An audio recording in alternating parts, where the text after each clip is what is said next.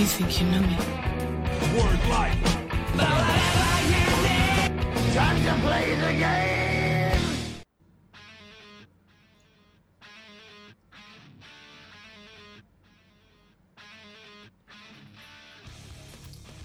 Sejam bem-vindos ao Cotovelo Voador, um podcast sobre luta livre. Eu sou Álvaro Linto, sempre acompanhado por Thiago Dutra. Oi Álvaro, tudo bem? Tudo certo e você? Olha, bom, bom.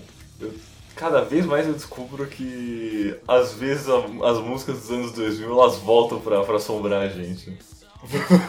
e, o, Continue. e o podcast ajuda com isso, porque depois que. Depois de uma discussão que a gente teve acho que uns 5 podcasts atrás sobre o Puddle of Mud, que ele apareceu. Sim. Ele apareceu em 7 podcasts atrás. Com, todas as semanas tem pelo menos um dia que eu lembro da, de Blurry e fica na minha cabeça o dia todo.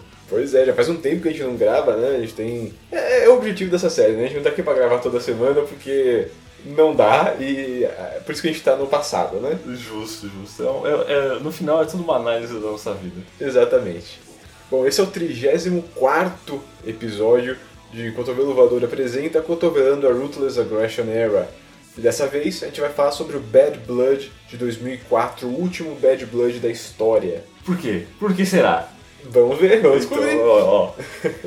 Você pode ouvir todos os episódios em cotovelovador.com.br e entrar em contato com a gente pelo e-mail cotovelovador.gmail.com E tem as redes sociais, claro, como sempre, o facebook.com.br cotovelovador e no twitter, o arroba cotovelovador. E agora a gente tá com. a gente deu uma renovada no nosso site, acho Tá, que. ó. Olha só. Embora, embora eu, eu, eu ainda afirme que eu tinha aquele bug que eu não encontrava nada no site, Pois é. mas sumiu, então não sei. É, a gente tem ajeitado um pouco o site, dado uma, uma atenção pra ele. Ele ainda mantém essa cara de blog, essa cara mais posts mesmo, não é pra ser um portal, não é pra ser nada desse tipo.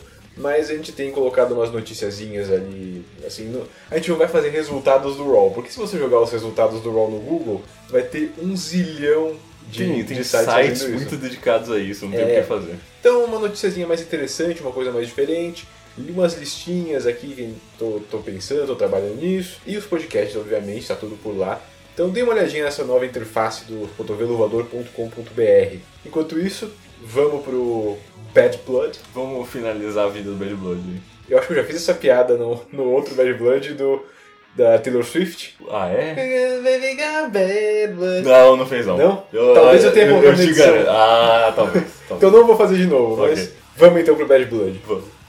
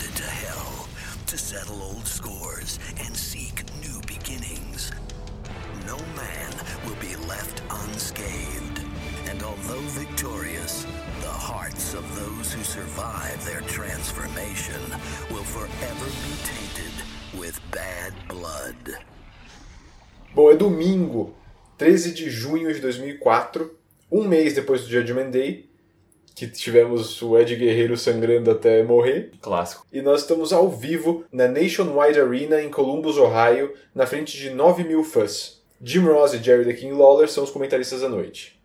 9 mil fãs não é uma grande um grande número, mas tá meio que nessa nessa base eles têm trabalhado. Não, não é um assim, não é um grande número não. Esses pay-per-views terciários, vai, É. vamos dizer assim, tá, su- tá suficiente. Antes da transmissão oficial, no Sunday Night Heat, Batista derrotou o Maven. Pô, quanto tempo a gente não fala Batista, né? Pois é, né?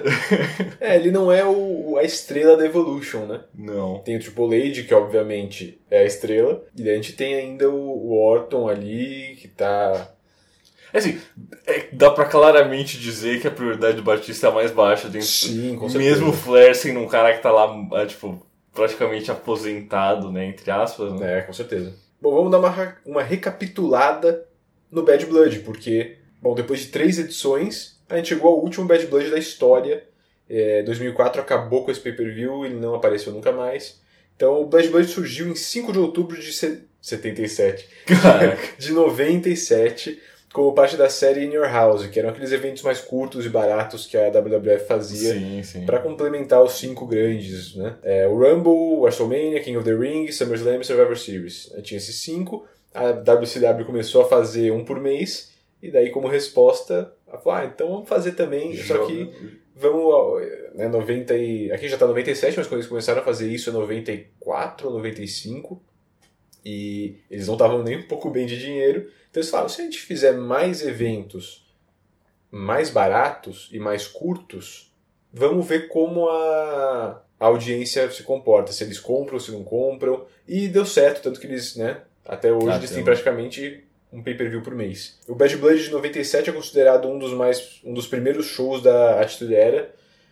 A luta principal foi a primeira Hell in a Cell da história, Shawn Michaels e Undertaker para definir o desafiante pelo título da WWF contra Bret Hart no Survivor Series. Né? O, que a gente sabe que foi o prelúdio do, do Montreal Screwjob. É, o Michaels venceu e a luta foi, foi considerada 5 estrelas. E foi a última luta 5 estrelas da WWE do Meltzer até 2011, quando foi, acho que, o CM Punk contra o John Cena. Nossa, Então foi aí quase 15 anos sem uma luta 5 estrelas. A última foi essa no primeiro Bad Blood da história, que foi um prelúdio da era, um prelúdio do Montreal Screwjob. Então foi um evento importante, né? muito importante.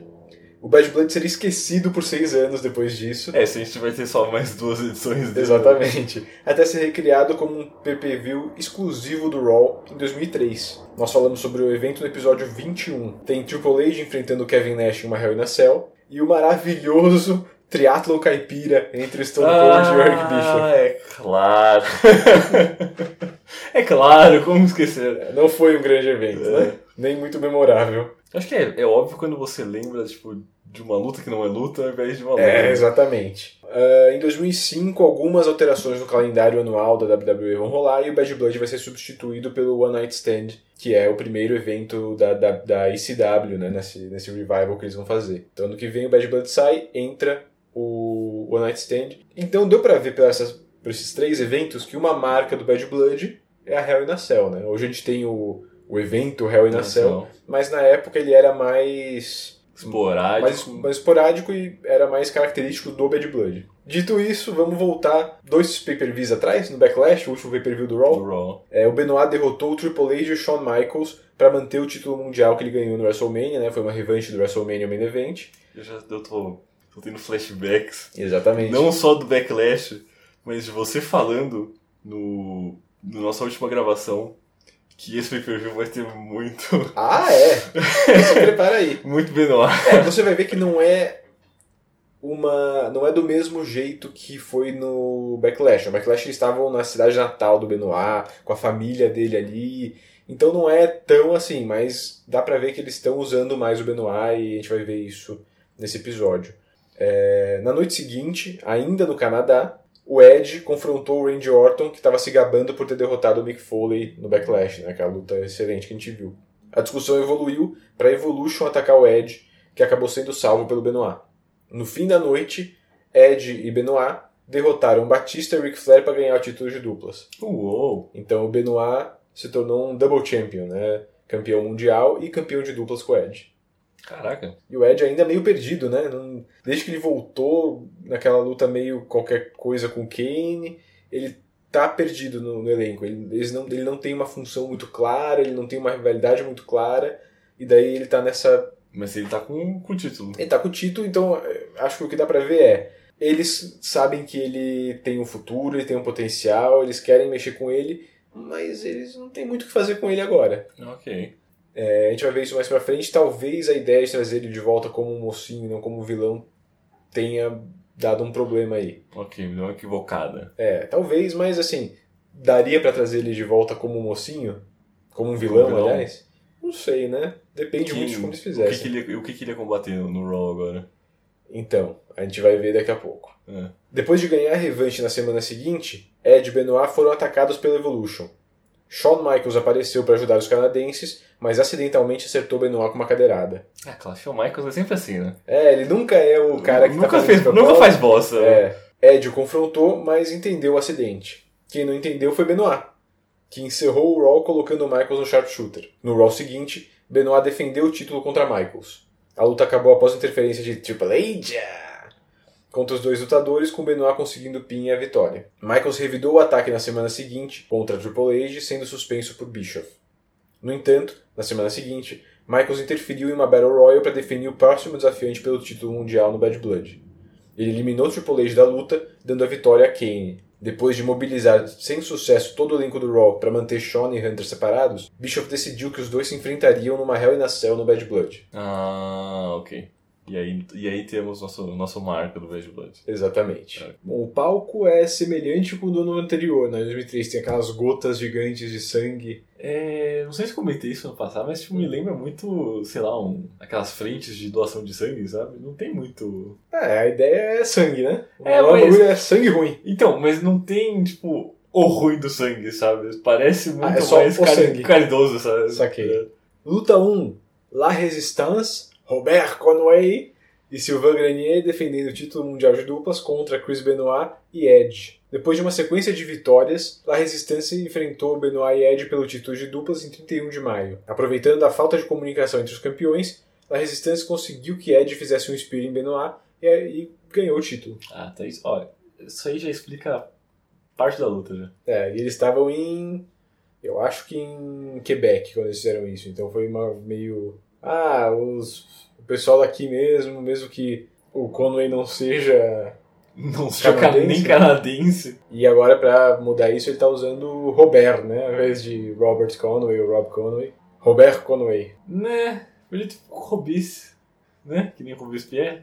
né? Mas tudo bem, né? Antes da luta, Sylvain canta o hino nacional canadense e é interrompido pelo canadense Ed.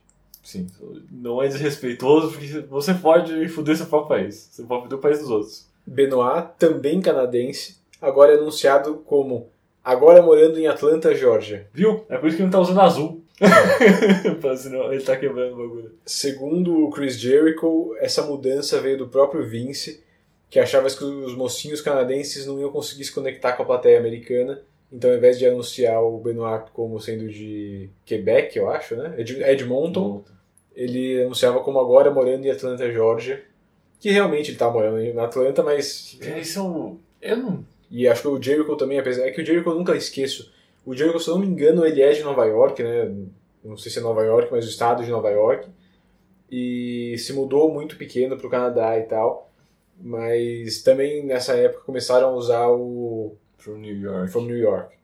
Então, nessa época, o Vince resolveu fazer esse micromanaging dele aí e colocar, tipo, agora quem é canadense é mocinho, é de uma cidade dos Estados Unidos, para não. Porque senão o povo não consegue se conectar. Tipo, isso é muito. Bobo. Sim.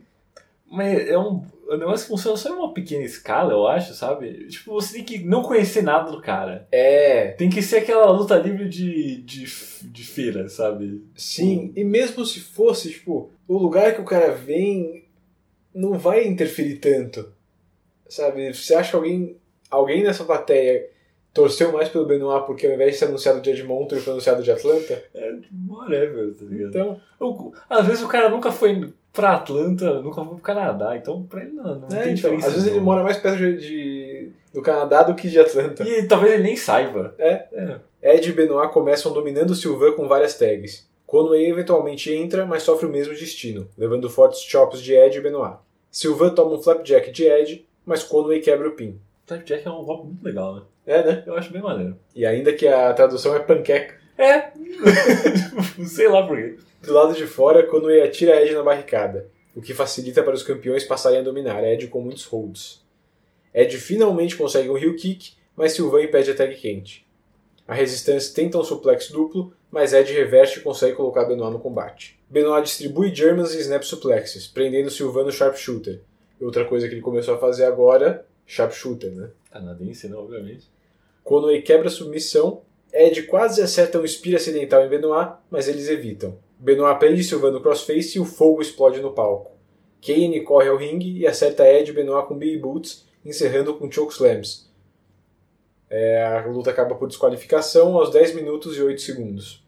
Vencedores por desqualificação, Chris Benoit e Edge, mais ainda campeões de duplas, La Resistance. Depois o Kane termina o ataque atirando Benoit contra as escadas. Maciada, né? Pra mais tarde. E aí? Você vê que a, a ideia da, da luta inicial é, é boa, né? É, é meio estranho você ver que o, que o Benoit vai competir duas vezes na noite Uhum. e já te dá uma. Já te dá uma premonição, assim, que algo. al- talvez as, as lutas não sejam 100% limpas, sei lá, talvez aconte- aconteçam coisas nelas, mas é o que eu sempre falo, né? Se você não tem, se você não tem impacto, tenha nomes. Eu acho que dessa vez você até tem impacto, né? Porque tipo, a- o pessoal da Resistência é, é bem decente e você tem o Ed e o Benoit, né? Então, tipo, pelo menos desse lado do ringue você já tem os nomes e já tem impacto. Só que a luta, a luta é meio morna, né?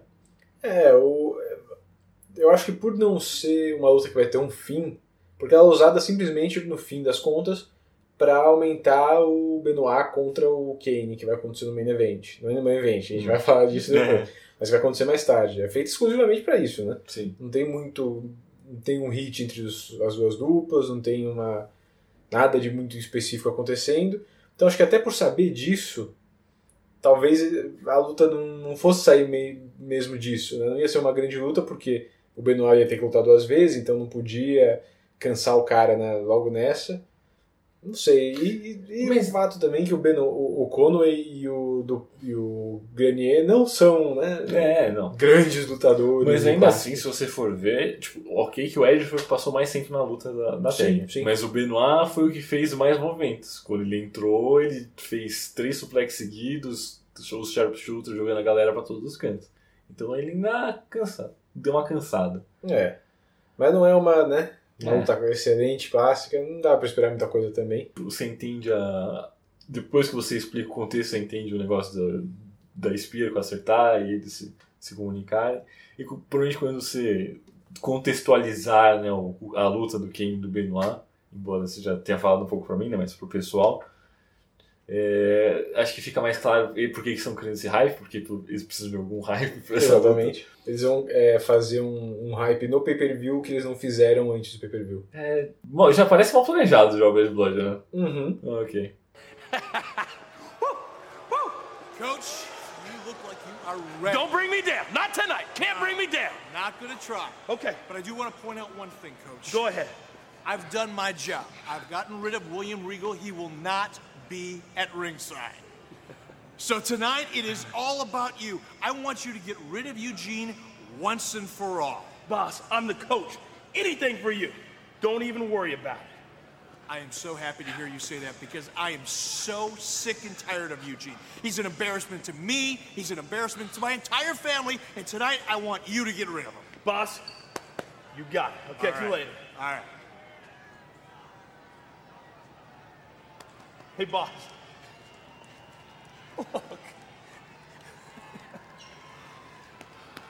Coach, would you excuse me one moment? Sure. Take care of what you need to.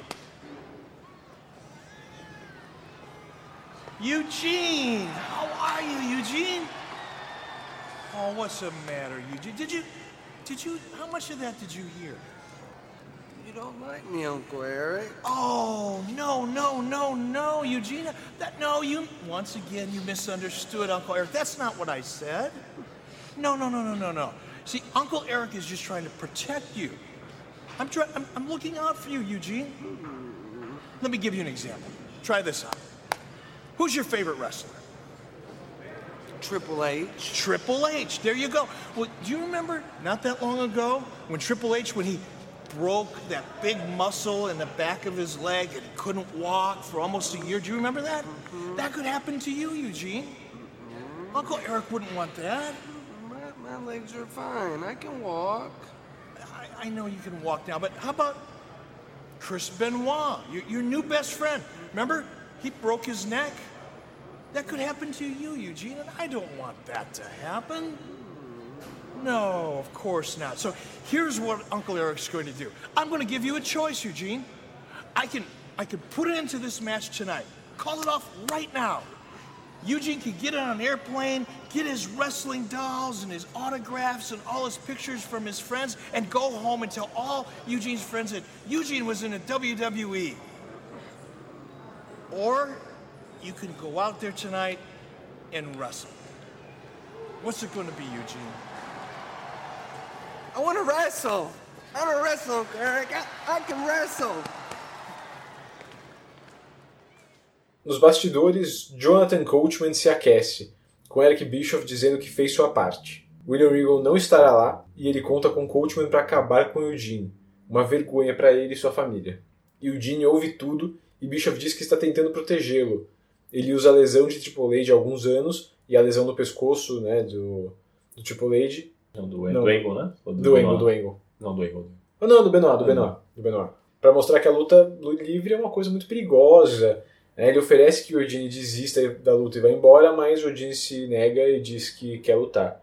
Acho que um pequeno detalhezinho que eles botam aqui, que eles já botaram umas semanas antes, quando.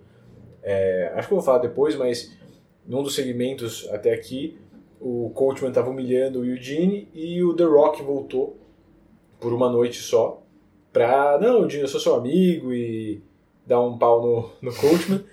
E daí, durante esse segmento, o o Rock pergunta pro Eugene, Eugene, é, quem é seu melhor amigo? O Eugene, The Rock! Eugene, quem está aqui para te ajudar? The Rock! Eugene, quem é seu lutador favorito? Triple H! então eles lo- colocaram lá e colocaram aqui de novo esse fato de que o, Eugene, o lutador favorito do Eugene é o Triple H. Ok. Que é um detalhezinho que no fim vai virar alguma coisa. Ah, eu acho convincente a voz que, que, ele usa, que o cara usa pro Jim quando ele conversa normalmente. Ah, total. Eu acho que o, o Nick Dinsmore, que é o que interpreta o Eugene, ele acertou bastante, sabe? Eu acho que o tom de tudo, das ações dele, de tudo, nesse comecinho do Eugene é bem, sabe, é bem pensado, é tudo muito bem estruturado, justamente para não cair no na zombaria, Pra no- não parecer um filme de comédia paródia, assim. é. Ele não é. Acho que por enquanto isso que é o interessante. Ele não é a piada. Ele tá participando da piada, mas ele não é a piada. As pessoas não estão rindo dele. As pessoas estão rindo porque ele chutou as bolas de algum. Ele, sabe? ele cria comédia. Ele né? cria comédia. Eu, a, a gente vai ver, mas é meio que geral um pensamento que daqui a um tempo ele vira a comédia. Né? Uhum. Ele não cria comédia, ele vira comédia. Mas a gente vai ver. Tem tempo, né? A gente vai caminhar esse caminho. É. Luta número 2. Chris Jericho versus Tyson Tonko, acompanhado por Trish Stratus. Esse é um nome sensacional. É bom, né? No Backlash, o Jericho derrotou o Christian e a Trish Stratus no luta 2 contra 1. Na noite seguinte, no Raw, Jericho e Christian se enfrentaram novamente. Porque não acaba nunca. Não, não.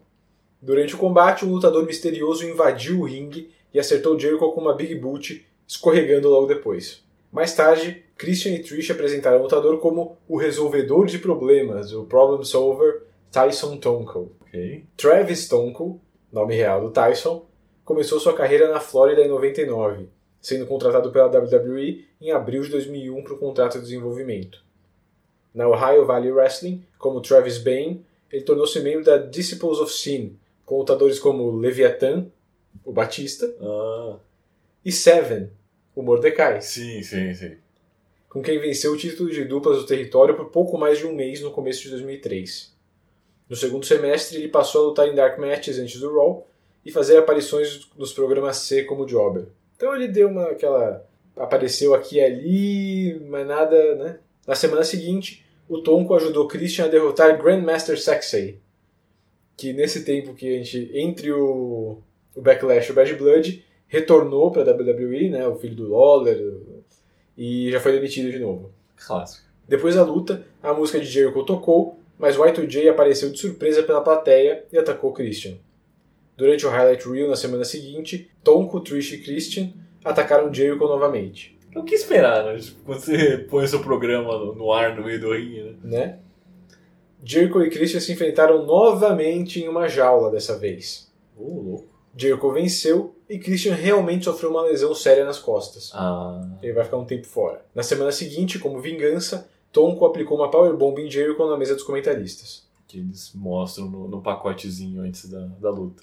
Então o, Tonko é um recém-chegado, basicamente. né? Ele acabou de chegar e eu não sei até quando estava planejado que ele enfrentasse o Jericho no pay-per-view depois de um mês de, no elenco. Ah, sim. Ou pô. se o Christian se ferrar com uma quebrando as costas numa durante uma luta ajudou ele a estar aqui hoje. Né? É, não, eu acho que pro, pro pay-per-view, eu acho bem possível que o Christian se ferrar tenha ajudado um bocado. Mas será que a gente ia ver Jericho versus Christian outra vez? Olha, Álvaro, não duvido, né? eu, eu acho muito provável, provável, desculpe, pro- muito provável. Eu fiz uma, uma contagem aqui das vezes que a gente viu Triple H contra Shawn Michaels, você vai ver que é bem provável. Bom, o Jericho tá com a sua música clássica agora, Break the Walls Down, né? Eu acho que era, era isso mesmo, porque, a- a- como você sabe, a Network algumas vezes substitui a música original do- dos caras, principalmente na WCW. Então, você vai assistir um show da WCW na Network e pe- aparece o, o Jericho, eles vão tocar a música de 2010 deles, sabe? Cara, porque Eles não querem pagar Direitos autorais, né? Money Money.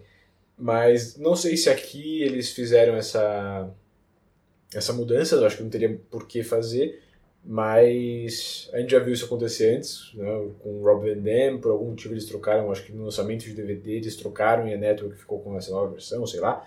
Então, talvez não seja o, o começo dele usar essa música, talvez seja, não vamos pesquisar a fundo pra, pra isso. né? mas é a música clássica dele. Como que é essa música, Diegão? Break the walls down, break down the wall. O Tonko prende Jericho no corner e ele acerta back elbows.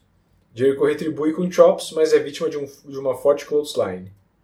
Um míssil dropkick faz Tonko fugir para a beirada. Um outro dropkick nas cordas derruba Tonko. Jericho sobe no corner, é distraído por Stratus e capturado por Tonko, que o segura com Gorilla Press e o joga de barriga no seu joelho. O cara é muito forte, né? Movimentos bruscos e agressivos. Né? É, Mas ele é, bem, ele é bem jovem, né? Se ele começou em 99, é.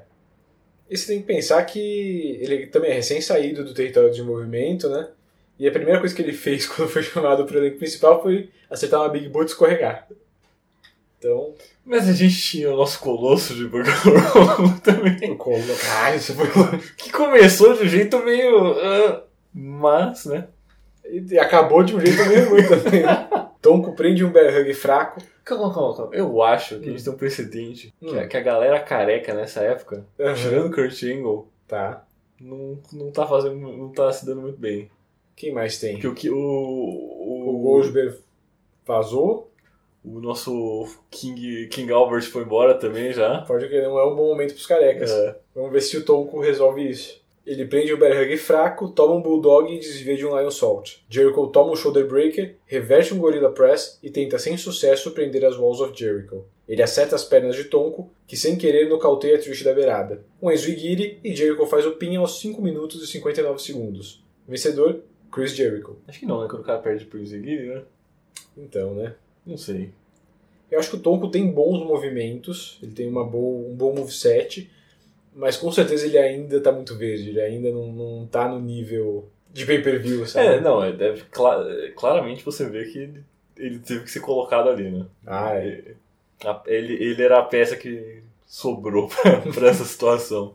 Mas é, não é uma lutaça, né? Não. Nem de longe. É um pay-per-view que, né? Novamente parece um, um Raw escondido. Só que com algo que poderia ser o main event no começo. né? Imagina as pessoas pagando por isso. No pay-per-view. É, é foda, né? Porque nessa época você tem que pagar pelo pay-per-view, né? E eu não lembro o preço, mas acho que é mais de 30 dólares. É, não é barato. Randy, obviously it's a huge night for you and Evolution. Later tonight, you face Shelton Benjamin. You know what, Todd? You know what, Todd? Let me let me ask you a question. Okay, what what's tomorrow? What is tomorrow known for? Um, well, that's exactly right. You don't know, you? I'm going to tell you. Okay, tomorrow marks the half year anniversary that I've been the Intercontinental Champion. okay? I've had the longest reign with this title in the last seven years, okay? In the last pay per view that I was on, I left Mick Foley in a pool of his own blood. Okay, I beat him at his own game. Now, granted, Shelton Benjamin is a better athlete than Mick Foley. There's something that I have that Shelton Benjamin will never have, and that is greatness. I am a living legend. I... Are you people booing me? You people disagree with me? Oh, okay. Yeah, like you people know what greatness is. You pe- I'm 24 years old and I've accomplished way more than anyone in that arena. Anyone in that arena put together, okay? Keep talking smack, test me. I will come out there. I will come out there. Okay, but anyway, Todd, as I was saying. Okay, you know what? You know what? You did it. Cameraman, follow me. Follow the IC champ. We're going for a walk. You people want to boo me? You people know who I am? I am Randy Orton, third generation superstar. You people are in for a treat. You want me to come out early? Fine, have it your way. Get a look at greatness. Get a look at greatness. Huh? Have a look. Have a freaking. Scheduled for uh, this Intercontinental title defense later tonight. He's bypassed the normal entrance. You're looking at the man that ended Mick Foley's career. You're looking at the man that spit in Mick Foley's face. And hardly racist, too. You people have your jobs. You people have your jobs. Sure, you work hard. You work hard for that raise. You work hard to become that employee of the month. That's greatness to you. But this is real greatness. You're looking at real greatness, people. That's right, that's just my point. That's just my point. There's millions of people like you. There's millions of people. There's millions of people like you. And that's just my point. You see, Randy Orton is one in a million. One a million, all right. And, and arrogant. Greatness has entered the ring. Thank you very much. You may bow at will. These people have, here in Columbus have been put in their place, and rightfully so. Now, about my match later tonight, about my match with Shelton Benjamin, I want the respect that I deserve from each and every one of you. I want you to stand up on your feet and respect Randy Orton. Respect me because I am Randy Orton and I'm the living legend. I am a living legend. As well, as well as the Intercontinental Champion. Thank you very much.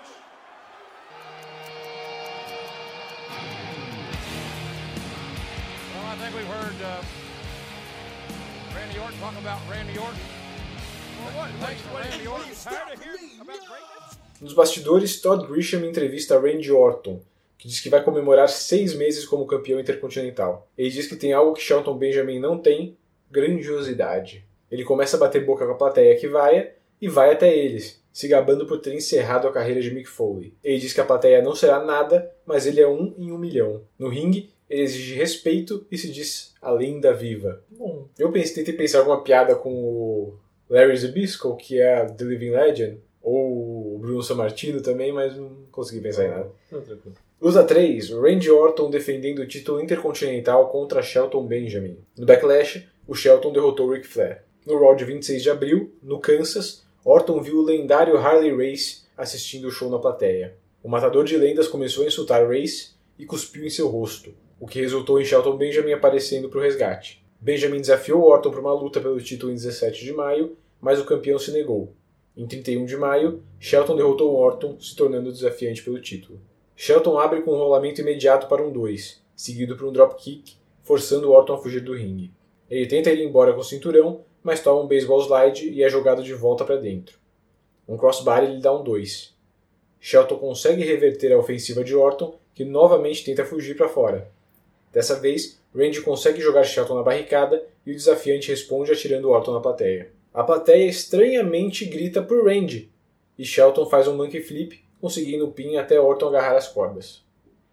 Orton desvia de uma avalanche no corner e Shelton cai do ringue. A plateia volta a gritar Randy, Randy. Ric Flair desce a rampa para apoiar Orton. Shelton reverte um chin lock em uma electric chair. Orton responde com um gut wrench neckbreaker, o que Shelton desvia de um crossbody do corner e acerta um Northern Light suplex para um 2. Os dois trocam socos e ganchos, com Benjamin acertando um backbody drop e um crossbody para um 2,99. Roundhouse kick em Orton, mas Shelton demora a fazer o pin e Orton escapa. Avalanche Slam, mas Flair coloca o pé de Orton na corda, quebrando o pin. Shelton joga Flair no ringue e lhe acerta um backbody drop e uma avalanche. Sob vaias, Shelton prende Flair no figure 4. Enquanto no figure 4, Shelton rola Orton que escapa. O que é bem impressionante se ao mesmo tempo você conseguir prender um figure 4 e fazer um rolamento em outro lutador. Crossbody, mas Orton reverte um enrolamento com a mão cheia de sunga para vencer aos 14 minutos e 48 segundos. Vencedor e ainda campeão intercontinental, Randy Orton. Interessante. Eu não tinha notado a reação da plateia, né?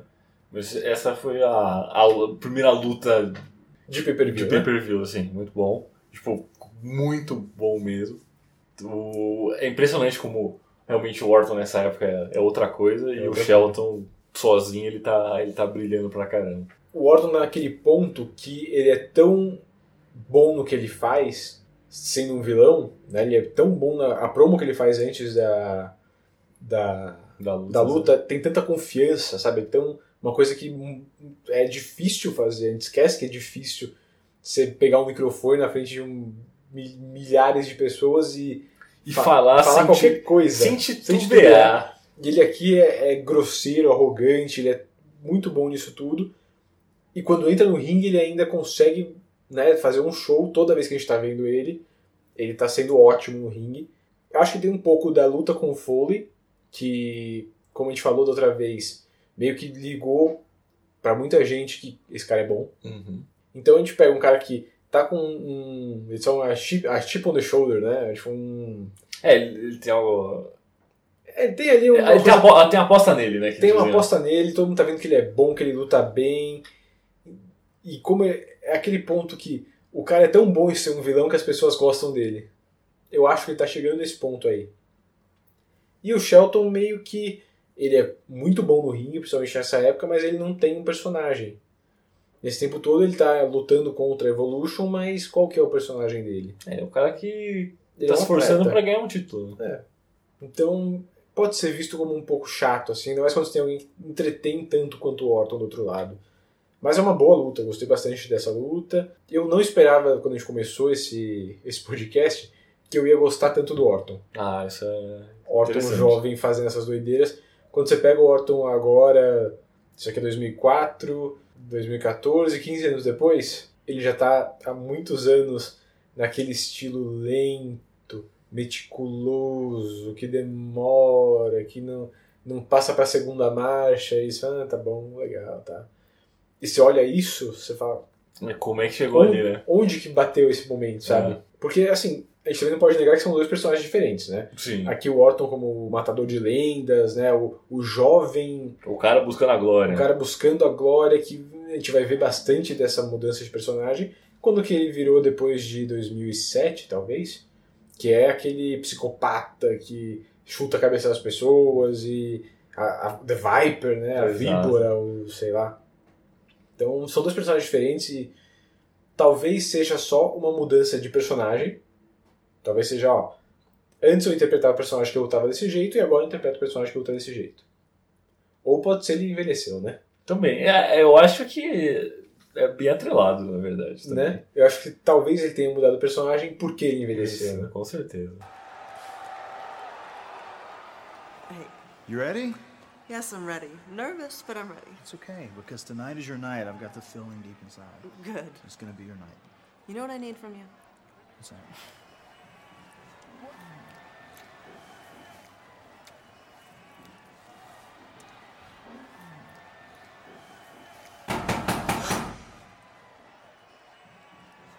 In the hell is all this? What are you guys, doing? here? This This is a private dressing room, a female's dressing knock, room. Knock. This, this is a private female dressing I'm room. sorry. Lead us. Did I interrupt something? Yes. I apologize. But my security staff and I are here to remove your boyfriend from the arena. That's outrageous. What before you even start, I'm sure Matt Hardy has no intention of interfering in the World Championship match between Benoit and Kane. Now, he's would not he? But just to make absolutely sure, my friends here are going to take Matt Hardy and escort him from the arena. I'm here to watch my girlfriend's match. Oh, really? That's what I'm here for. Well, I'll tell you what. I'm a fair guy. I mean, I have options. For example, I could remove Lita here from her women's title match. But then again, that choice is up to you. See, I'm going to give you that choice. And since, Lita, your match is coming up next, I'm going to give you 60 seconds to make up your mind. I'll be outside. Don't keep me waiting.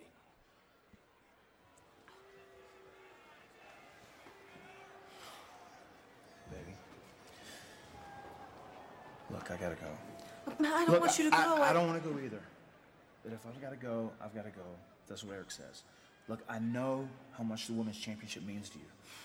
And tonight you're going to win it. And I don't want to do anything to prevent that, okay? So good luck, baby. You'll be fine. Matt Hardy encontra a Lita nos bastidores e diz que essa será a noite dela. Ela pede um beijo de boa sorte e eles são interrompidos pela segurança e Eric Bischoff, que expulsa Hardy da arena para ter certeza que ele não irá interferir na luta entre Kane e Chris Benoit. Ah, tá. Luta 4. Vitória defendendo o título feminino contra Gayle Kim, Lita e Trish Stratus, acompanhada por Tyson Tom. Uma história que tem rolado é o Kane com a Lita. O Kane com, com personagens femininos não tá muito bom né, na nossa timeline. No Raw pós-Backlash, a Lita e o Val Venis iam enfrentar o Matt Hardy e a Gayle Kim. Tá, calma, a Lita e quem? A Lita e o Val Venis Ah, ok. iam enfrentar o Matt Hardy e a Gayle Kim. A Gayle que apareceu há muitos episódios atrás para ganhar. ela- Lembra que ela estreou a primeira luta dela no Raw, que foi a estreia dela, foi uma Battle Royal pelo título feminino e ela ganhou. Ela Sim. virou campeã na primeira, Noite dela. primeira noite dela, perdeu logo depois e nunca mais apareceu. Né? Foda-se. É, só lembrando que quando o Matt voltou pro Raw depois de. Ele estava lesionado no SmackDown e depois ele foi pro Raw. Ele abandonou a Lita porque ela supostamente não tinha dado atenção pra ele, né, ela traiu ele, ele traiu ela, aliás, e eles se separaram na, na história. né.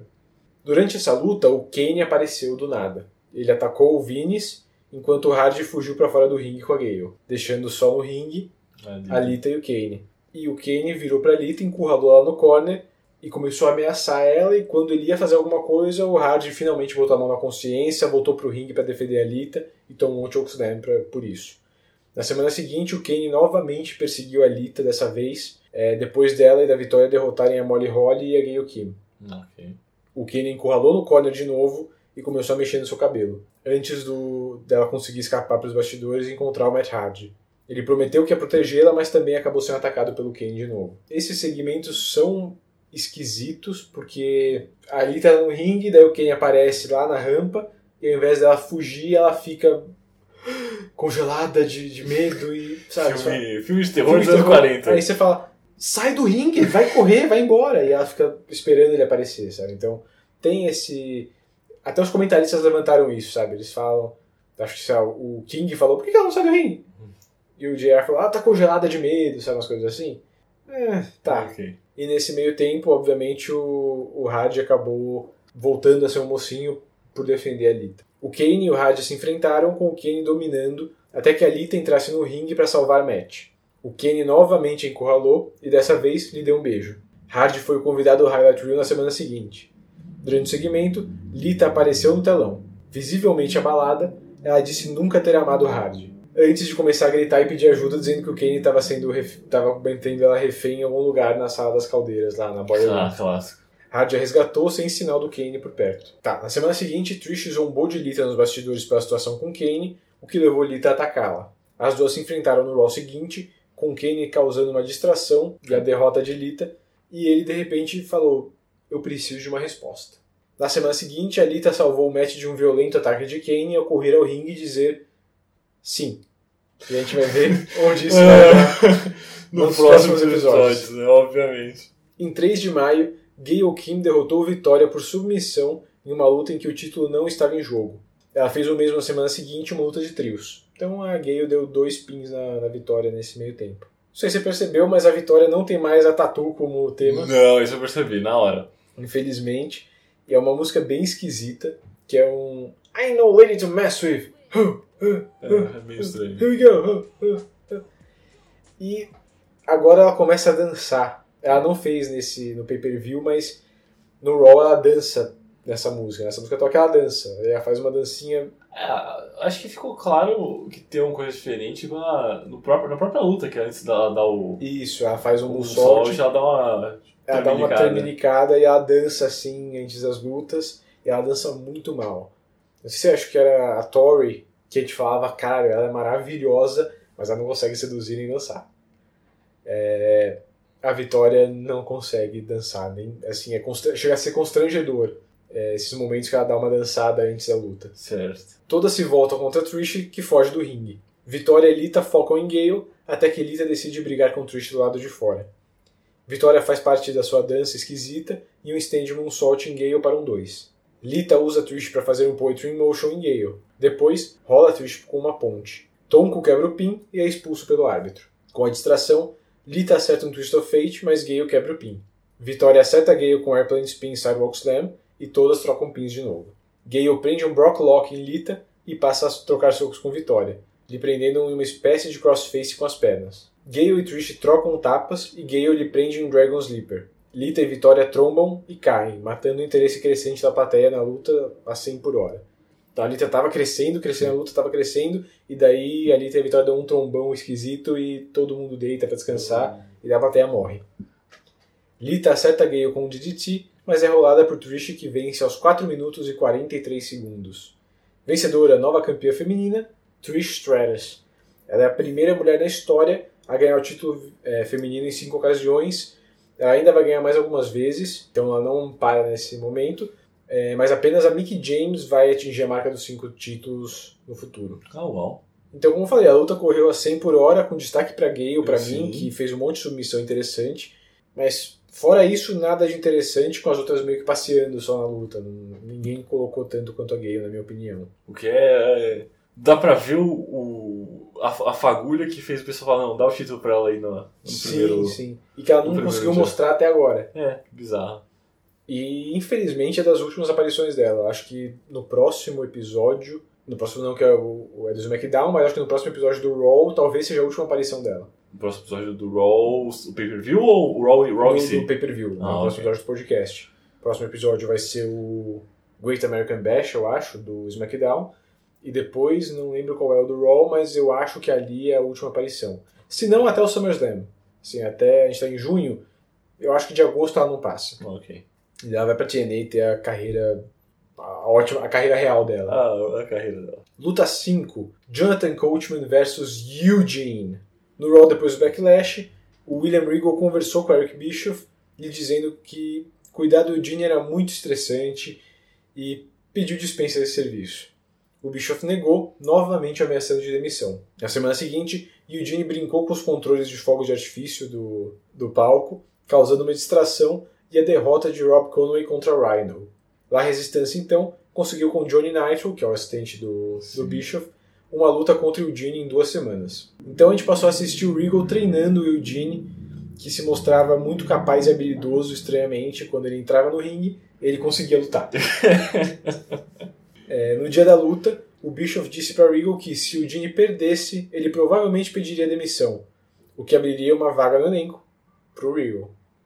Ah, Então o Bischoff falou: ó, se o Eugene perder essa luta, provavelmente ele vai ficar tão chateado que ele vai embora. E daí dá pra te contratar de novo pro elenco de lutadores, o- do Dr. Regal. Relutante, o Regal tentou sabotar a luta ao fazer o Eugene tropeçar, mas ele derrotou o Conway mesmo assim. Um, tipo, justo. Sim. Ok. Bischoff, então, decidiu quebrar Eugene mentalmente. Ele marcou uma entrevista no ringue e proibiu que Regal o ajudasse. Bischoff mandou Jonathan Coachman ao ringue para zombar de Eugene, dizendo que ele não tinha nenhum amigo, que ninguém gostava dele, todo mundo só ria da cara dele. Ele foi interrompido por The Rock, que ajudou Eugene lhe dizendo ser seu amigo. Ah, você não tem amigos? Tem sim, eu sou seu amigo. Os dois bateram em Coach, com Eugene aplicando People's Elbow. Semanas depois, o Bischoff forçou o Eugene a enfrentar Kane, mas dessa vez ele foi salvo por Chris Benoit. Nesse meio tempo também, o Eugene derrotou o Johnny Nitro e como estipulação, o Johnny Nitro deixou de ser Assistente. assistente do Bischoff e voltou para o desenvolvimento. Ok. William Regal acompanha o Eugene até o palco e lhe dá uns conselhos. A história é que Regal tem se apegado ao Eugene com o tempo. A gente viu aqui ele relutante em fazer o Eugene perder e com o, com o treinamento e ficando cada vez mais próximo do Eugene, ele começou a se afeiçoar ao Eugene e gostar dele. Boa história. Direto na câmera, pelo menos quatro cartazes em favor do Eugene. Sim.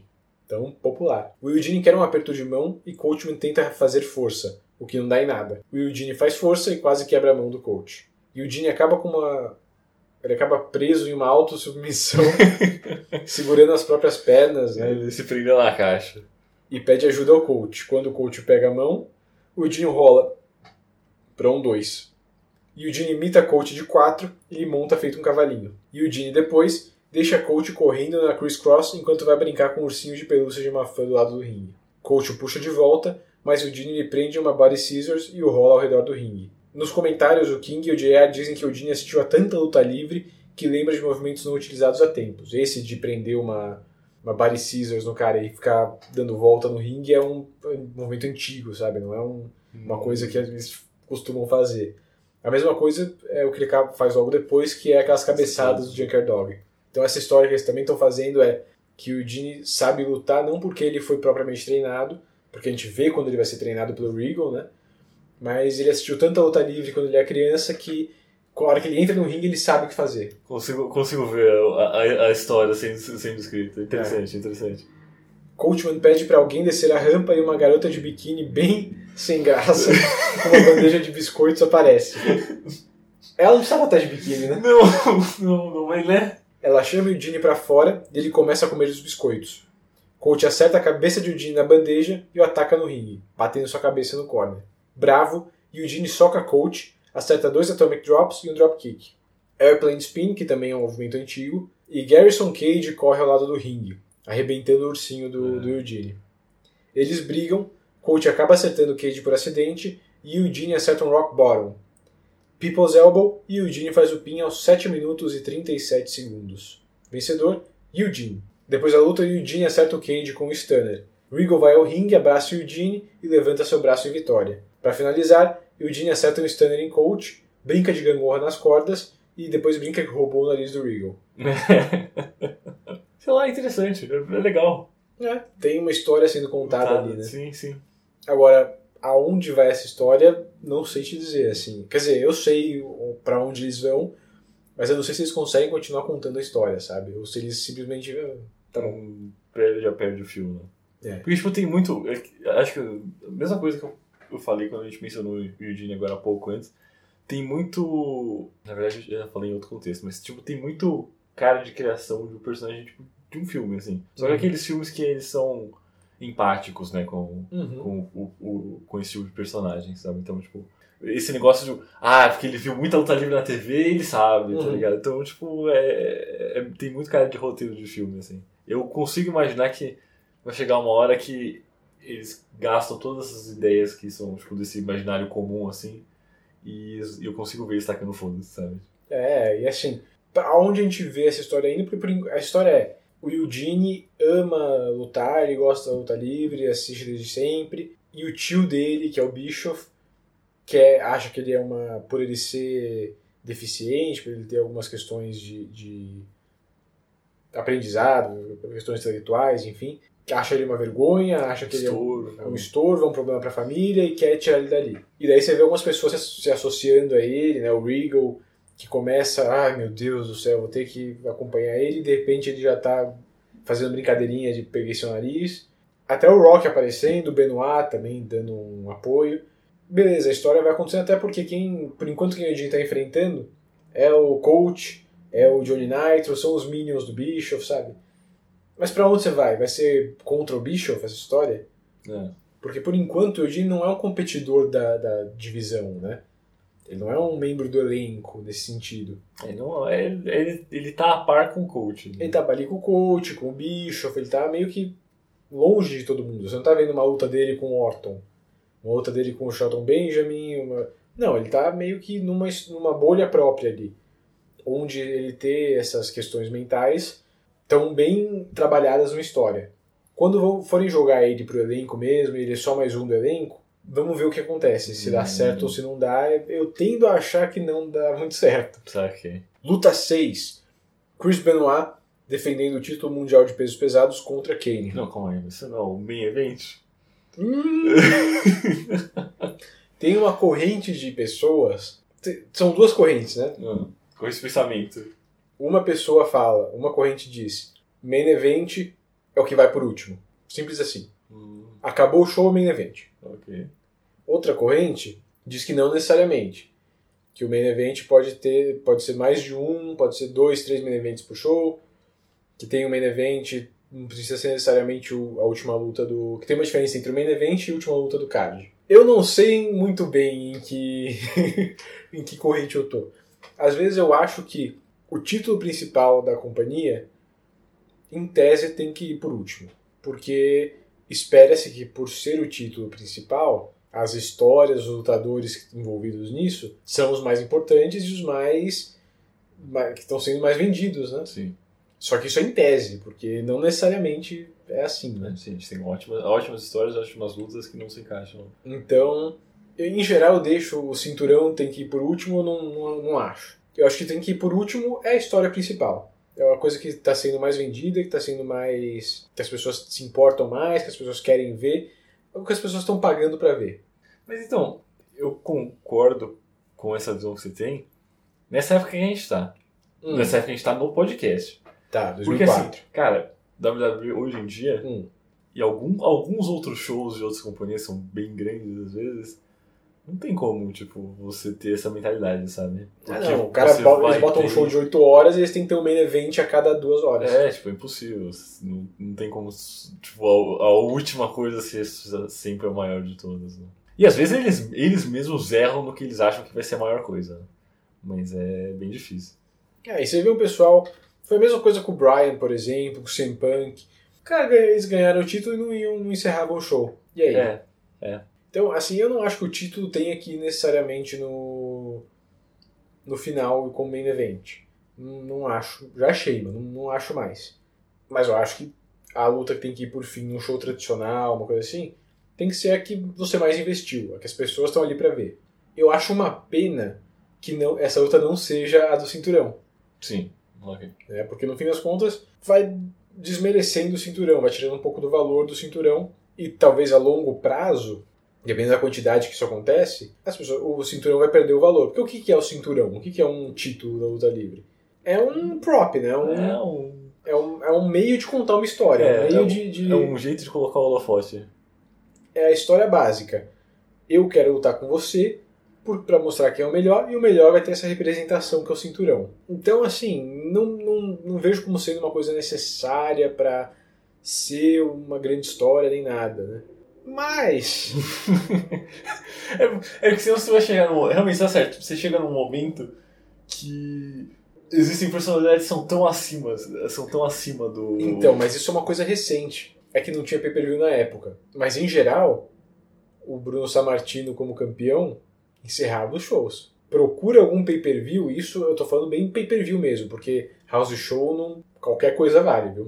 Pega algum pay-per-view de 85 até 93 e vê se o Hulk Hogan não tá Não- encerrando não todos é os shows. o, o último cara do show. Não importa se tem título ou não. né? Exatamente. Vê se o Austin não tava encerrando todos os shows. Então, assim, Benoit. e eu não tô dizendo que é culpa dele, não. Tô falando que ele. Essa outra com o Kane é que. Aí a gente vai entrar na estrutura desse card que a gente vai precisar chegar no final antes, mas. Eu. Enfim, a gente chega lá. a gente chega lá. vamos, vamos lá, vamos lá então. Aos passos. E esse, esse build-up esse build é quase inexistente, né? O, teve aquela Battle Royal, o Kane ganhou, e nas, nas últimas semanas antes desse show, eles brincaram com a ideia de que o Kane não conseguia fechar o crossface no, no Kane. Que o O Benoit não conseguia botar o crossface no Kane. O Kane, cara, que eu repito que eu falei pra você enquanto a gente assistiu o pay-per-view, Hum. o cara que o Ed chegou destruindo na É, a volta. gente vai chegar nisso também. Apesar da força de Kane, Benoit começa distribuindo chops e chutes. Ele tenta trabalhar o braço de Kane, mas a força do oponente o impede. Com um forte shoulder block, Kane expulsa Benoit do ringue. Benoit desvia de um running elbow drop e acerta um Zwingiri. Kane impede um sharpshooter e um crossface e os dois voltam a trocar socos e chops. Benoit ataca o braço de Kane com pancadas no corner e tenta o crossface, mas Kane o segura e o joga no corner. O monstro deita Benoit na beirada e começa a atacá-lo ali. Ele segue o ataque centrado ao jogar e pressionar Benoit nas cordas. Neckbreaker dá um 2 a Kane. Sidewalk Slam faz o mesmo. Do lado de fora, Benoit consegue fazer com que Kane trombe no poste. Mesmo assim, de volta ao ringue, Kane acerta uma forte clothesline. O domínio dura pouco, com Benoit acertando dropkicks e chop blocks nas pernas de Kane, o derrubando. Mas novamente, Kane impede um sharpshooter. Algumas porradas depois, Benoit finalmente consegue prender o sharpshooter seguida por três Germans. Benoit sinaliza o Air Canada, sua Flying Headbutt, mas o Kane dá sua sentada tradicional. O campeão responde com mais uma trinca de Germans, e aí sim o Diving Headbutt. Kane senta um pouco depois e impede uma tentativa de crossface. Ele consegue um chokeslam para um 2. Kane tenta sua clothesline voadora, mas Benoit reverte em um crossface. Kane consegue reverter, mas Benoit rola para vencer aos 18 minutos e 20 segundos. Vencedor e ainda campeão mundial dos pesos pesados, Chris Benoit. Eu falei, né? Se o Kane existisse ali, tudo bem que já tá fraco, né? Mas aí você famigeradamente enterra. Né? É, apesar de eu achar que o começo dessa luta é meio lento e não ter por um segundo a dúvida de que o Kane não ia ganhar, eu gostei da luta. Eu gostei bastante da luta, eu achei uma boa luta de grandalhão contra baixinho, sabe? É, eu gostei bastante. Mas é aquela coisa, o Kane segue sendo um nada. Ele ficou meses com o Shane sem fazer nada. Depois ele perdeu pro Goldberg, né? Foi colocado naquela luta com o Triple H e o Goldberg. Foi colocado só para tomar o pin. É verdade. Depois ele perdeu pro Undertaker. Depois ele perdeu pro Edge. E agora ele perdeu pro Benoit. Ele é uma escada, só que é aquela escada que. Desce. não, não, não. Porque tipo, ele é uma escada pros outros. Uhum. Só que o problema na luta livre é que essa escada tem que ter um, um renome, né? É. Mas é doido, porque há um ano, quando ele tava tirando a máscara, ele era o cara. A gente, a gente elogiou pra caramba, tipo, ah, essa, esse negócio de, de monstro dele, pô, tá maneiro pra caramba. E agora ele não é nada, ele não ganha uma luta. Ele perde todas. Todo, quer dizer, no, no Raw ele ganha, mas quando eles botam ele em qualquer posição importante, sendo numa Triple Threat pelo título, contra o, o Undertaker, contra o Edge, retornando, ele só perde. O famoso ele peida na farofa, né? Ele peida na farofa, ele não. É, e é doido eles fazendo isso, porque ele vai perdendo. E eu, como você falou, né, tipo, é uma luta de um grandalhão contra um, um ser menor, né? Uhum. Mas o Benoit ele sai um pouco do, do padrão do, do pequenininho, porque, Uhum. tipo, além de ser truncudo, né? É. Ele. Meteu seis Germans no É, Kane. exatamente. Então ele sai, ele sai um pouco desse padrão. Ele tem um, a, pelo menos a ofensiva dele sai desse padrão, né? É, eles, É mais interessante. eles mantiveram a história do. O Benoit não consegue fazer o Kane desistir com o crossface. Né? Chris Benoit, incredible match. If you don't mind, take a look back at some of the highlights. Two grueling matches for you tonight, but you were able to overcome the monstrous challenge from Kane. Congratulations, first of all. Well, they don't call him the Big Red Machine for nothing. Obviously, he wasn't in there tonight as the number one contender for no reason. He is Kane. He is a machine. But tonight was not his night. Tonight he found out that Chris Benoit is for real. Well, earlier on, you, you tried to get your crossface on the Big Red Monster. Let's take a look back here. You weren't able to get him down. Just talk about it. Well, certainly in match, someone like Kane, you've got to give it your all to wear him down. Obviously, at this point, he hadn't had enough of the crippler. You tried again, tried twice early on. You weren't able to put the crossface on him. Once again, trying again, but Kane showing how strong he really is. As I said, they call him the big machine for a reason. He is a machine. He is big and he is strong. And overcome someone like that, it takes someone like the rabid Wolverine, the crippler, Chris Benoit, who is for real. Well, another staple in the Chris Benoit arsenal is the sharpshooter. You tried that later in the match, once again, trying to get the big seven footer down. Talk about it again. It looked like you had him early. What, the sharpshooter is one of my strongest holds behind the crossface and the diving headbutt. But you're in there with someone like Kane. He's over 300 pounds, seven feet tall. It'll take a lot more than one sharpshooter to to make him tap out. Well, right here, did you think you had him? It looked like the only way Kane was going to get out was to reach that bottom rope, and he was able to do it. Well, that, that was the only way he was going to get out of that. But in the end, Chris Benoit walked away with his arms raised, holding this world title high above my head. Once again, proving to the world that Chris Benoit is for real. Absolutely, Chris Benoit. Chris Benoit, once again, is for real and is still the World Heavyweight Champion. Depois a outra têm uma coisa bem esquisita que o, o Todd Grisham vai entrevistar o Benoit e o Benoit elogia a força do Kane, mas diz que não foi suficiente para vencê-lo, e daí ele fica repetindo isso. Eles veem umas cenas da, da luta no telão e. O cara, o cara pensou isso. Não pensou direito no que, no que ele queria fazer. É, não entendi pra que isso. Se era pra fazer o, o Kane ainda manter uma aura, então fala, bota o Benoit pra elogiar o Kane, fala, não, ele é realmente muito forte, ele é muito destrutivo, mas eu consegui vencer. Não entendi pra quê. Sei lá. Luta 7. Main Event. Shawn Michaels versus Triple H, Hell in a Cell. Bom, para efeito de comparação, desde o começo do podcast a gente viu três Hell in a Cells. Chris Jericho versus Triple H. Ah não, a gente viu quatro, né? essa é a quarta. É, Brock Lesnar contra Undertaker. Sim. E Triple H contra Kevin Nash. Sim, sim. Pra mim, a melhor é o, é o Brock contra o Taker. É, mas o Triple H tá aí em duas. Não, três de. Três das Três quatro. das quatro. O Triple H, eu acho que até hoje é o cara que tem mais céu na Eu acho que é o Shawn. É o Shawn Michael? Eu acho que é. É, bom, e talvez a parte mais chata, né? Triple H versus Shawn Michaels. Um clássico. A gente viu pela primeira vez no SummerSlam de 2002, numa luta sem desqualificação. Pelé estava aqui com a gente. É verdade, né? Depois, no Survivor Series, os dois participaram da Elimination Chamber inaugural, que o Shawn venceu. Depois, Armageddon de 2002, Shawn derrota Triple H em Three Stages of Hell. SummerSlam 2003, Elimination Chamber com Goldberg. Os dois participaram e o Hunter venceu. SummerSlam 2003, foi aqui, né? É, Raw de 29 de dezembro de 2003, os dois se enfrentaram novamente, sem vencedor. Tá me dizendo que eles são figurinhas carimbadas, Álvaro. Royal Rumble de 2004, Last Man Standing sem vencedor. Eles se enfrentaram de novo no Raw de 7 de fevereiro, com o Triple H vencendo. WrestleMania 20, Benoit derrota Shawn Michaels e Triple H. Backlash, mesma coisa. Nós já vimos juntos os dois em pay-per-view sete vezes. Esse é o episódio 34. Ou seja, em 20% dos episódios, a gente teve Shawn Michaels contra Triple H. Meu Deus! Sendo que a partir de determinado momento, os dois só poderiam aparecer em shows do Raw ou nos quatro grandes, né? É verdade. Já que não tinha o SmackDown pra eles lutarem. Mesmo assim, 20% dos episódios tem Triple H contra Shawn Michaels. Uau, né? Eu não aguento mais. E a, gente, a gente só tá em três anos do, do programa. Dois? Dois anos do programa. Verdade. Puta que eu pariu, cara. A gente começou em 2002 e tá em 2004. É verdade. E já 20% disso foi esses dois. Ué. Uma boa notícia, essa é a última. Mentira. Eles vão se enfrentar mais uma vez, mas assim, a rivalidade acaba. É. Daí vai ter o Taboo Tuesday, que é por voto dos fãs, e os fãs vão votar nos dois.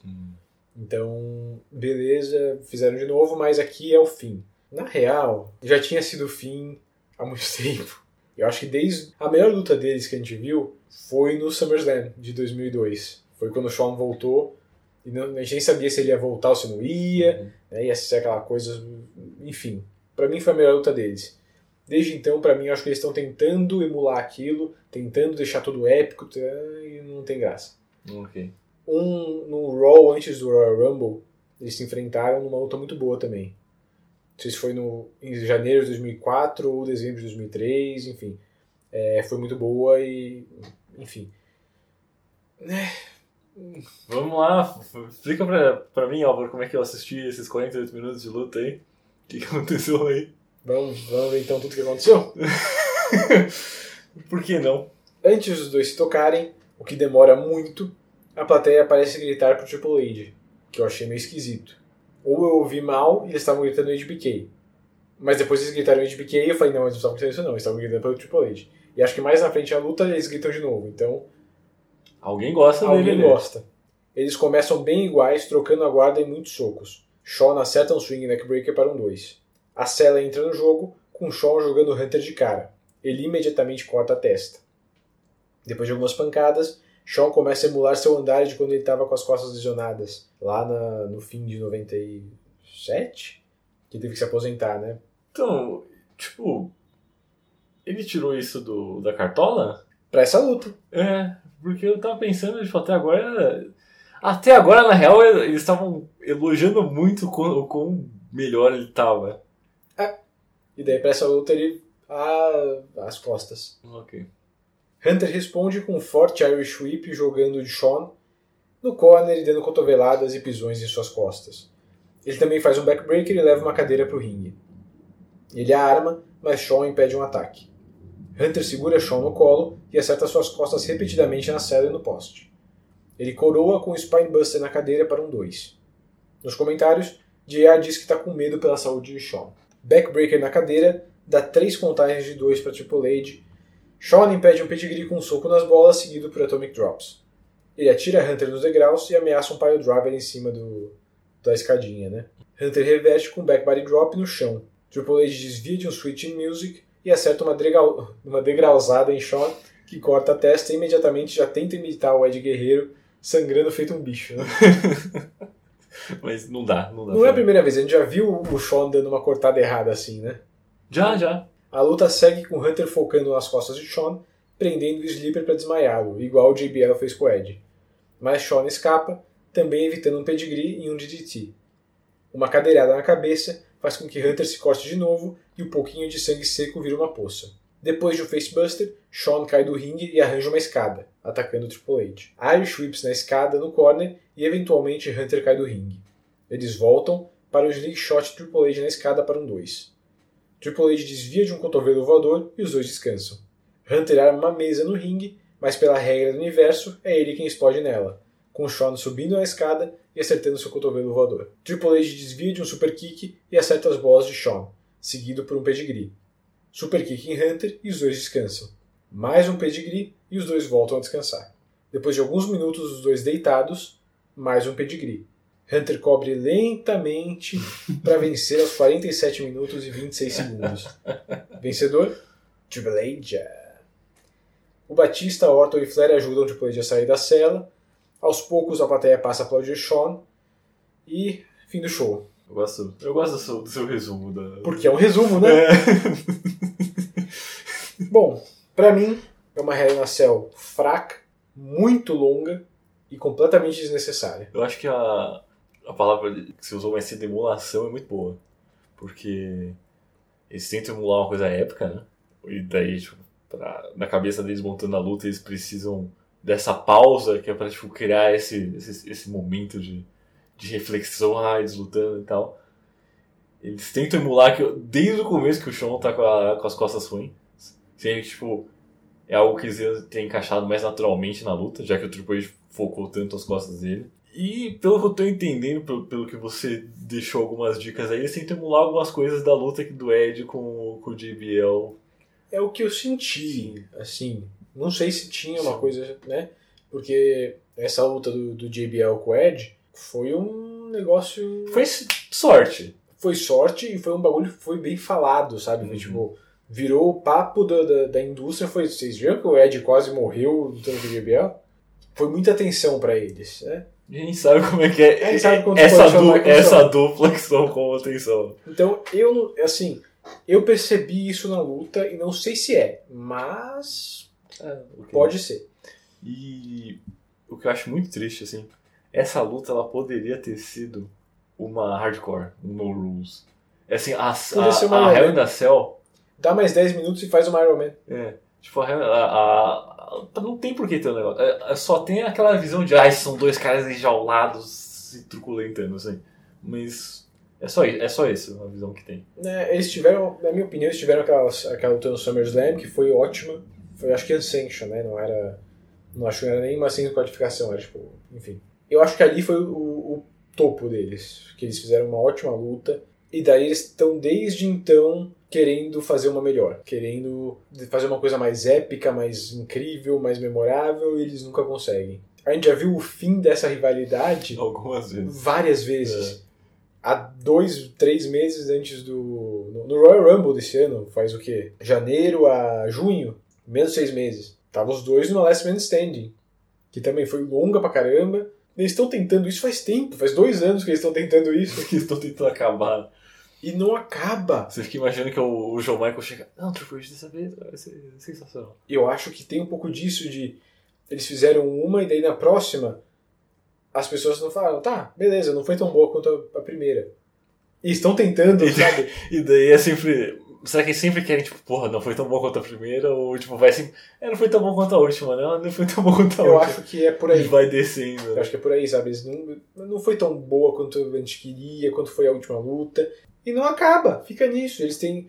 E ao mesmo tempo que eles têm muito. Né, o ouvido do, do- da direção, dos roteiristas tá né, na boca deles, né, eles têm influência, porque eles são as duas maiores estrelas do Raw. Eles têm muita influência. Então, ao mesmo tempo que tem isso, tem também o fato de que eles não têm ninguém no Raw. Eles não têm. O que eles vão fazer? Eles não tem pra onde ir.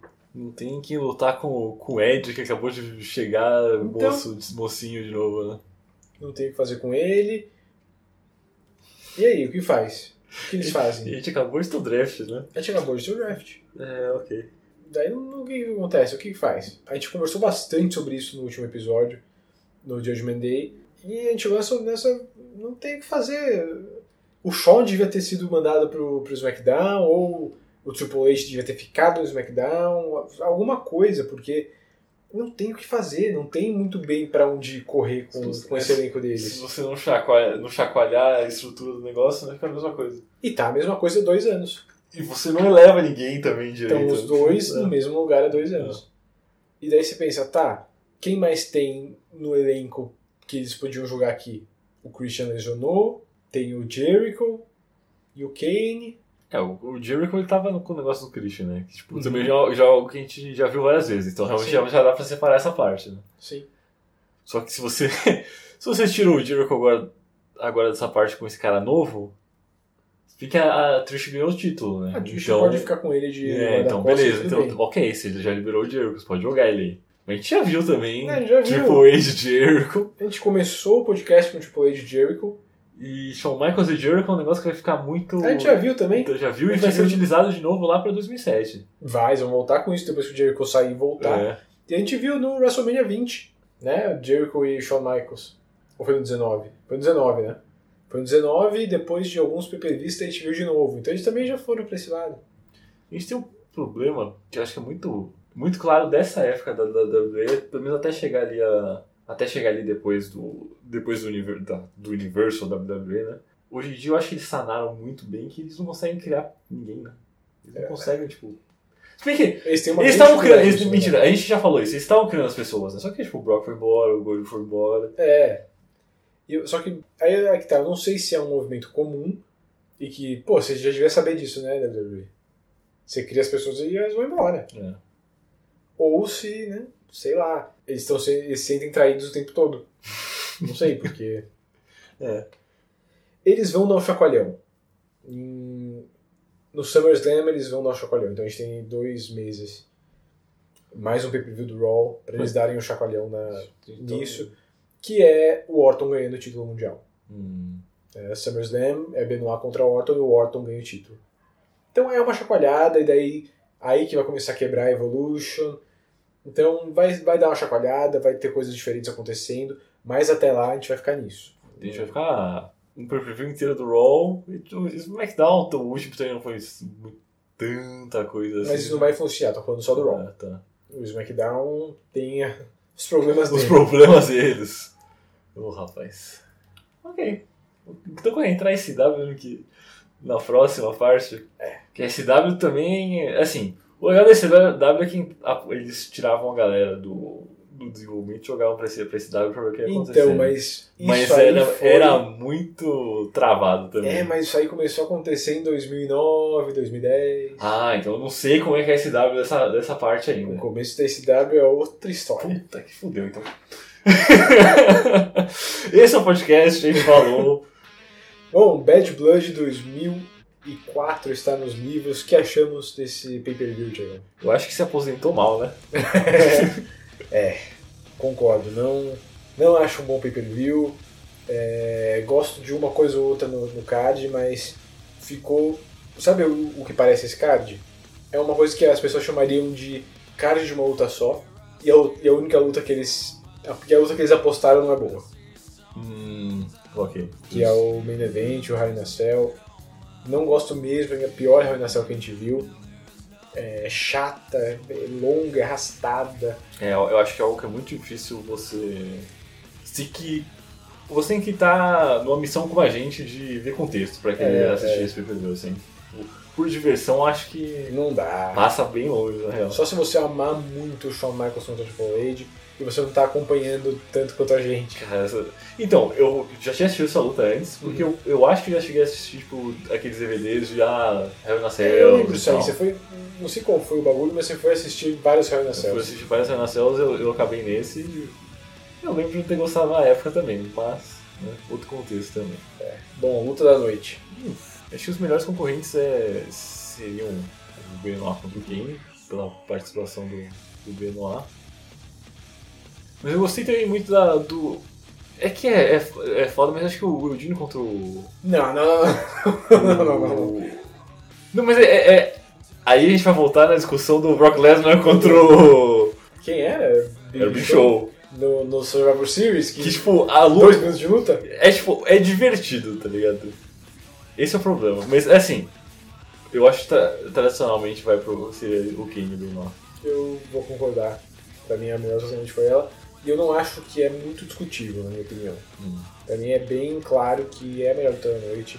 O Shelton e o, e o Randy também é uma boa luta. Verdade, não. Eu acho que merece uma boa menção o. Shelton, Tá certo. e, Shelton e e Randy é uma boa luta. Eu prefiro o Benoit contra o Kane. Eu gosto mais. Acho uma luta mais interessante. Eu, eu acho que eu vou com o, o Randy e o, e o Shelton. É, eu acho que tá entre essas duas. Assim, eu não retiro minha menção de que eu me diverti muito com o Dino e o Coach, mas realmente o, o Shelton e o Randy. Principalmente por causa da, da transição, sabe? A transição do da promo pra luta, acho que acrescenta um pouco a mais. Tem algum build-up ma- maior por trás. O Bad Blood teve uma taxa de compra de 0,49, cerca de 290 mil compras. Comparação com o ano anterior, com o Triple H contra o Kevin Nash, em uma Hell in a Cell, foram 95 mil compras a menos. Então, quase 100 mil compras a menos. Foram 55 mil compras a mais que o Judgment Day do SmackDown e 40 mil a mais que o Backlash do último do Raw, né? Então a gente está em um bom momento do ano, mas ainda ruim em comparação com 2003. Sim. Bom, no próximo episódio vamos voltar para o SmackDown. Quando morre o Bad Blood, um novo pay-per-view nasce. Ou renasce também. É o The Great American Bash 2004, primeiro da WWE. Era um pay-per-view, Da- uma série de eventos da WCW. WCW, exatamente. E agora a WWE trazendo de volta The Great American Bash. Com Kenzo Suzuki, a estreia do assistente do Kurt Angle, Luther Reigns, Mordecai, uma revanche entre JBL e Ed Guerreiro e uma cripta de concreto. Mas, calma. Criptas não são de concreto. eu, eu acho que são, não é? Bem, ok, a gente vai ver, né? Tem tempo, gente. Para não perder o próximo episódio e ouvir os anteriores, você tem que entrar em cotovelovador.com.br e você também pode falar com a gente por cotovelovador.gmail.com. Ou você pode entrar nas redes sociais, né? Contatar a gente no facebook.com.br e twitta pra gente qual luta do Triple H contra o John Michael você gosta mais. e se você falar essa, me explique por quê, no Nossa. arroba cotovelovador. E é isso, né? E é isso. A gente se vê no The Great American Bash. Cantar o... Você quer colocar o hino americano agora no... Você consegue cantar o hino americano? Não, nem foi. Acho que a gente não precisa... Assim, eles já fazem muito isso pra gente ficar emulando, né? Então até lá. Falou!